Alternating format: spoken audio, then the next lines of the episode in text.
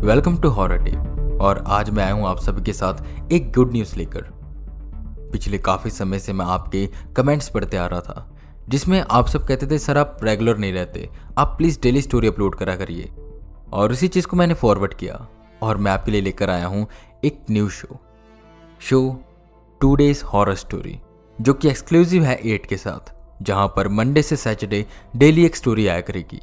और ये सिर्फ़ आप एट पर सुन सकते हैं। पहला एपिसोड तो आ भी चुका है तो लिंक डिस्क्रिप्शन में है। डाउनलोड करिए एट और सुनिए वहाँ पर मेरा podcast two days horror story जहाँ पर मंडे से सैटरडे डेली एक हॉर स्टोरी आया करेगी। और ऐसा नहीं कि हॉर टेप पर स्टोरीज नहीं आएँगी हॉर टेप पर भी स्टोरीज आया करेंगी। तो बिना किसी वेट के कहानी शुरू करते हैं।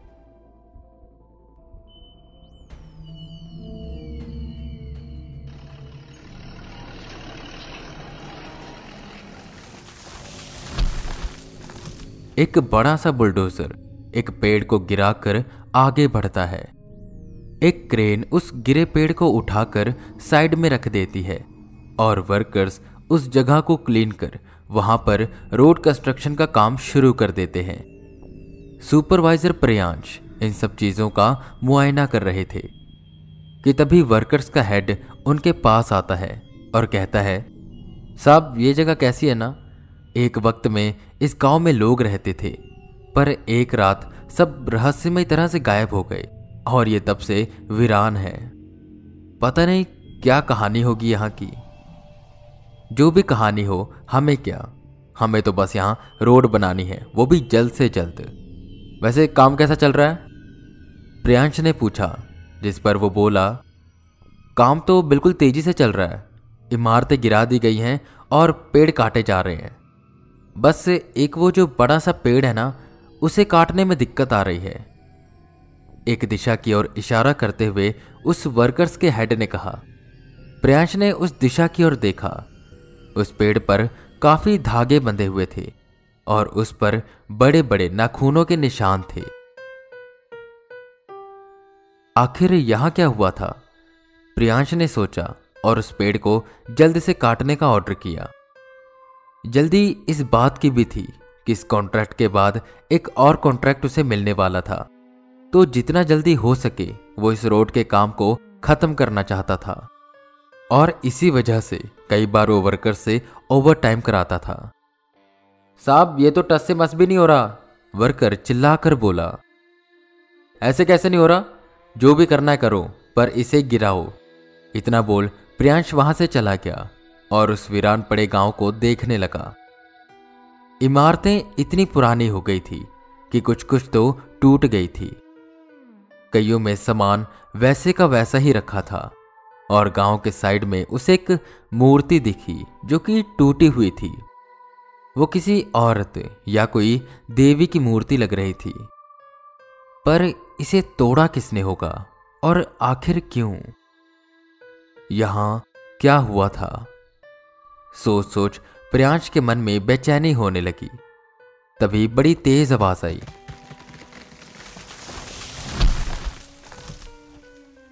प्रियांश भागकर उस आवाज़ के पीछे गया। वो बड़ा सा पेड़ टूटकर ज़मीन पर गिर चुका था। वाह, आखिर तुम लोगों ने कर ही दिखाया प्रियांश खुश होते हुए बोला। अच्छा चलो, अब इसे हटाओ और अपने अपने काम पर लग जाओ। वो सब वर्कर पेड़ के पास गई और उसे क्रेन की मदद से हटाने की कोशिश करने लगी। पर वो पेड़ बहुत भारी था और उसकी जड़ें अभी भी ज़मीन से जुड़ी हुई थी। प्रियांश वहाँ का मुआयना करते हुए बोला, लगता है इसमें अभी और वक्त लगेगा। कि तभी मौसम खराब होने लगा। हल्की हल्की बूंदें पड़ने लगी और तेज बिजली गरजने लगी। ना चाहते हुए काम को रोक उन्हें वहाँ से जाना पड़ा। प्रियांश जैसे ही कार में बैठने वाला था कि उसे ऐसा लगा कि किसी ने उसे पुकारा। प्रियांश प्रियांश। वो पलटकर पीछे देखने लगा उसी पेड़ की ओर जिसकी जड़ों से कुछ धुआँ सा निकल रहा था। ये क्या है? प्रियांश उस पेड़ के पास जाने लगा। सारे वर्कर्स चले गए थे। और अब वहाँ बस अकेला प्रियांश ही बचा था, उस वीरान गाँव और पेड़ के पास। प्रियांश पेड़ के बिल्कुल करीब गया। वहाँ एक छोटा सा मिट्टी का बर्तन जैसा कुछ रखा था, जिसमें से धुआँ निकल रहा था। और उसी बर्तन को घेरे हुए थे अजीब से कीड़े, जो रेंग रहे थे। इससे पहले वो कुछ समझ पाता कि बारिश और तेज हो गई। फ़ाइल से सर को ढक, वो वहाँ से भागने लगा, कि बार बार उसे ऐसा एहसास हो रहा था, कि कोई उसके पीछे पीछे आ रहा है। उसके साथ कदम से कदम मिलाते हुए।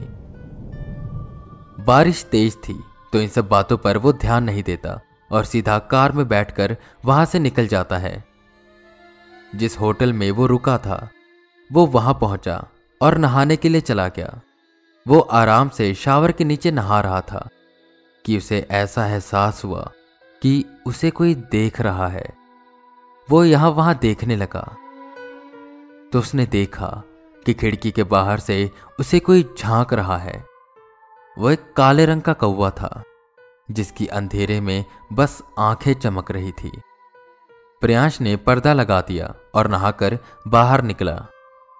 उसे बड़ी अजीब सी चुप्पी का एहसास हो रहा था। उसे कोई आवाज़ नहीं सुनाई दे रही थी। कहीं मेरे कान में पानी तो नहीं चला गया प्रियांश ने सोच कान पर हाथ मारना शुरू किया। तभी उसके कानों से वही एक अजीब सा कीड़ा बाहर निकला। प्रियांश डर के पीछे की ओर गया और ज़ोर ज़ोर से चिल्लाने लगा। आवाज़ सुन आसपास के सब लोग वहाँ आ गए। उसे शांत कराया। जिस पर प्रियांश कहने लगा कि मेरे कान से भी कीड़ा निकला है, पर वहाँ कोई कीड़ा नहीं था। शायद ये आपका वहम होगा। आप आराम करिए, कीपर ने कहा और वहाँ से चला गया। बाकी लोग भी वहाँ से चले गए। प्रियांश भी इसे एक वहम समझकर सो गया। रात के करीबन एक बजे उसे अजीब अजीब सी आवाज़ें सुनाई दे रही थी। आवाज़ें जैसे कोई कुछ खा रहा हो। प्रयांश उठकर देखने लगा तो बेड के एक कोने में कोई बैठा कुछ खा रहा था। कौन है? लैंप जलाते हुए उसने पूछा। जैसे ही लैंप जला तो प्रियांश ने देखा, कोई सफ़ेद लिबास पहने एक औरत कुछ जल्दी जल्दी से खा रही है। कौन हो आप? प्रियांश ने कहा, जिस पर उस औरत ने अपना चेहरा घुमाया। उसकी सफ़ेद आँखें लंबे लंबे बाल और उसके मुँह से गिरते वो अजीब से कीड़े, जिन्हें वो खा रही थी। प्रियांश एकदम से डर के पीछे की ओर हुआ कि वो औरत किसी छिपकली की तरह बेड पर चढ़ी और प्रियांश का हाथ पकड़कर उसे खींचने लगी। प्रियांश ज़ोर ज़ोर से चीखने लगा कि एक झटके से उसकी नींद खुली। बिखरी साँसें बटोरता वो यहाँ वहाँ देखने लगा। हाश, सपना ही था। मैं तो डर ही गया था कि एकदम से उसे अपने हाथ में दर्द सा महसूस हुआ। उसने हाथों पे देखा तो एक निशान बना था। निशान ऐसा, जैसे किसी ने उसके हाथ को कस के पकड़ा हो और खींचा हो। प्रियांश डर गया और समझ गया कि वो कोई सपना नहीं था। किसी तरह वो सोया और सुबह होते ही सीधा उस वीरान पड़े गाँव के आसपास जितने भी गाँव थे, वहाँ जाकर सबसे पूछने लगा कि यहाँ क्या हुआ था। कोई ज़्यादा जानता नहीं था, पर वहाँ एक बूढ़े व्यक्ति थे। वो उनसे मिला और उन्होंने बताई कहानी। कहानी उस वीरान पड़े गाँव की और उस बड़े पेड़ की। बहुत सालों पहले वहाँ एक बहुत अच्छी आत्मा रहती थी। जो सबकी मदद किया करती थी। खुश होकर गाँव वालों ने उसकी वहाँ एक मूर्ति बनाई और वो उसी मूर्ति में रहने लगे। गाँव वाले आके उसे अपनी समस्या बताते, जिस पर वो उनकी मदद कर देती। गाँव वाले वहाँ उसे ऑफरिंग चढ़ाते, उसकी पूजा करते। वो एक तरह से उनके लिए भगवान ही थी। पर सच तो ये था कि वो भगवान नहीं थी। जितना उससे हो पाता था, वो उतना ही करती थी। कुछ वक्त बाद गाँव की फ़सलों में कीड़े लगने लगे। टिड्डों की फौज उनकी फ़सलें खराब कर देती। गाँव वाले मूर्ति के पास आए और कहने लगे कि वो आत्मा उनकी फ़सलों को बचा ले। पर वो उसकी शक्ति से बाहर था। गाँव वालों की फ़सलें खराब होने लगी। वो रोज शाम को उसके पास आते और ऑफरिंग चढ़ाते। पर वो चाह कर भी कुछ कर नहीं पा रही थी। जब कुछ न हुआ तो गाँव वाले चिढ़कर उस मूर्ति पर मरे टिड्डे और कीड़े का चढ़ावा चढ़ाने लगे और एक दिन आक्रोश में आकर उन्होंने उस मूर्ति को तोड़ दिया और खंड खंड कर दिया। उस स्पिरिट को बहुत बुरा लगा। जब तक वो इंसानों के लिए कुछ करती थी, तब तक वो उसकी पूजा करते थे और जब वो बस एक काम न कर पाई तो सबने उसके साथ इतना गलत बर्ताव किया। और जो जो उसने किया था, वो सब उसे भूल गए। उसको इंसानों से नफरत हो गई और उसी रात रहस्यमय तरह से सारे गाँव वाले गायब हो गए। फिर वह स्पिरिट आसपास के गाँव वालों को परेशान करने लगी जिसपे बहुत से संतों ने मिलकर उसे एक पेड़ में कैद कर दिया। ये सुन प्रियांश को वो पेड़ याद आया। जिसे उसने कल शाम गिरवा दिया था। सूरज ढलने को हो रहा था। वो सीधा उस पेड़ के पास पहुँचा। वहाँ कोई नहीं था। कोई वर्कर नहीं, कोई हेड नहीं। बस मशीनें और फावड़े ऐसे के ऐसे पड़े थे। कहाँ गए ये सब? वो उन्हें ढूँढने लगा। उसने उन्हें आवाज़ लगानी शुरू की। मनोज! मनोज! जिस पर एक आवाज़ गूंजते हुए उसके पास आई। मैं यहाँ हूँ। यहाँ कहाँ? प्रियांश ने पूछा। कि तभी विक्रम की आवाज़ आई। हम यहाँ हैं साहब। कहा हो सब लोग? मुझे दिखाई क्यों नहीं दे रहे हो?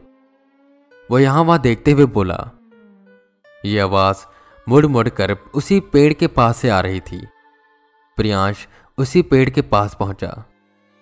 देखा तो उसकी जड़ों के आसपास बहुत से कीड़े रेंग रहे थे। ये कीड़े और ये आवाज़ें, वो अभी कुछ समझ पाता कि उसे ढेर सारी आवाज़ें आने लगी और उन्हीं आवाजों के बीच कोई हंस रहा था। प्रियांश वहाँ से भागने के लिए पलटा तो वो अजीब से कीड़े उस पर चढ़ने लगे। प्रियांश मदद की गुहार लगाने लगा। पर वहाँ कोई नहीं था। प्रियांश मदद के लिए चिल्लाता रहा। तब तक, जब तक उसकी और उन कीड़ों की आवाज़ें मिल नहीं गई। कुछ दिनों बाद एक नया सुपरवाइजर वहाँ आया। कमाल है, अचानक यहाँ से सब गायब कैसे हो गए? कि उसे अपने पैरों के पास अजीब से रेंगते हुए कीड़े दिखाई दिए।